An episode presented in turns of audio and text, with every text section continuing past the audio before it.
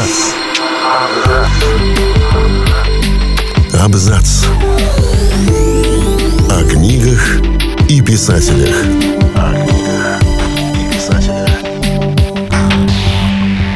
Всем привет, я Олег Булдаков, и сегодня я расскажу о том, что такое Грим Дарк и с чего стоит начать его читать. Темная фэнтези – подвид фэнтезийной литературы, получивший широкую популярность уже в 21 веке.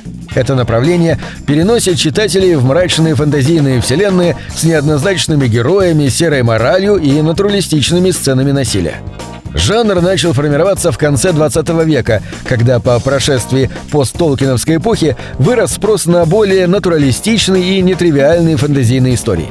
Одним из тех, кто заложил фундамент популярности темного фэнтези, был Глен Кук, чьи книги отличались мрачностью, жестокостью и цинизмом. Его книги продемонстрировали, что фэнтези не обязательно должно быть светлым и оптимистичным. К темному фэнтези нередко применяют термин «грим дарк», его происхождение приписывают слогану из вселенной Warhammer 40 тысяч. В мрачной тьме далекого будущего есть лишь война. Под гримдарком часто подразумевают максимально мрачное темное фэнтези. Например, в нем нередко встречается мир, в котором зло уже победило добро или последнего вовсе нет. Антигерои, которые не обременены стремлением спасти мир или вообще поступать справедливо. И само понятие справедливости в таком мире – вещь весьма относительная. Атмосфера всеобщей разрухи, бедности, диктатуры, тленности. Наличие агрессивных мистических существ, ожесточенных войн, злых божеств. Впрочем, на деле каждая история обладает какими-то своими чертами и вовсе не обязательно содержит всю гамму Гримдарка. Так, например, мир, в котором происходит действие, может быть едва ли не копией средневековья с наличием как негативных, так и позитивных моментов жизни. И там, где одним живется очень даже неплохо, герои могут страдать, попадать в неприятности, вставать перед сложным выбором и совершать неоднозначные, а зачастую и откровенно дурные поступки. У темного фэнтези есть свои законодатели моды, авторы, книги которых и стали эталоном. Вот некоторые из них. Джо Аберкромби далеко не первый автор, который начал работать в темном фэнтези. Однако он обрел нешуточную популярность с первой же книги «Кровь и железо».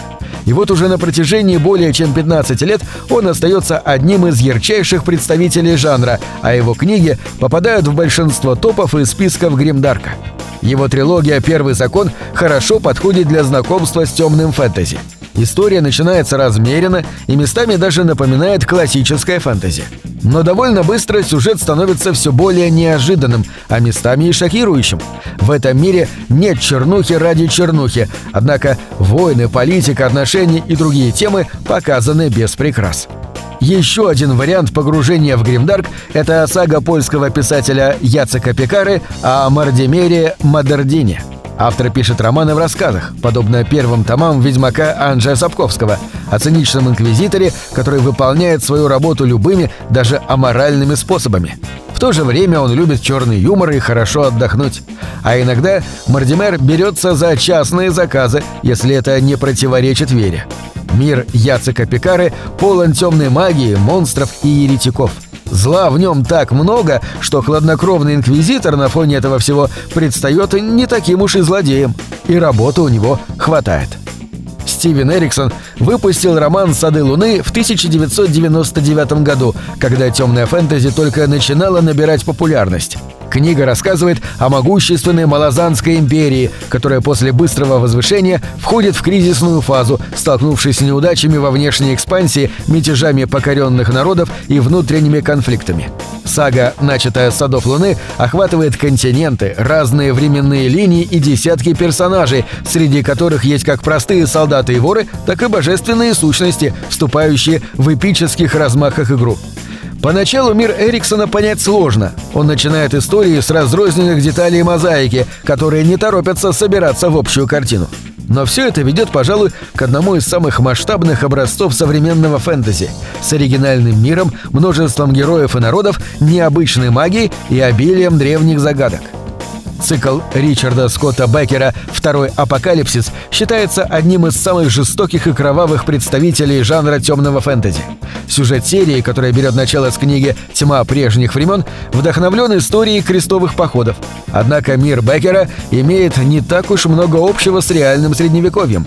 В книгах Беккера есть различные виды оригинальных магических искусств, которые позволяют с помощью слов и воли менять окружающий мир. Автор выстраивает с одной стороны баррикад не людей, жаждущих обрушить на мир второй апокалипсис, а с другой — людей, которые хотят предотвратить конец света. Помимо изрядного количества убийств, кровавых сцен и мрачной атмосферы, автор может похвастаться наличием в истории нетипичных для фэнтези поворотов сюжета, аллюзий на реальный мир и философских размышлений. Сам автор — философ по образованию. На этом все. Читайте хорошие книги.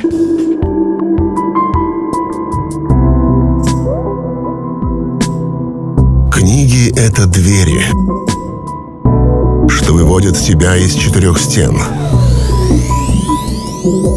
С ними ты проживаешь другие жизни, а свою умножаешь в тысячу раз. Тысячу раз.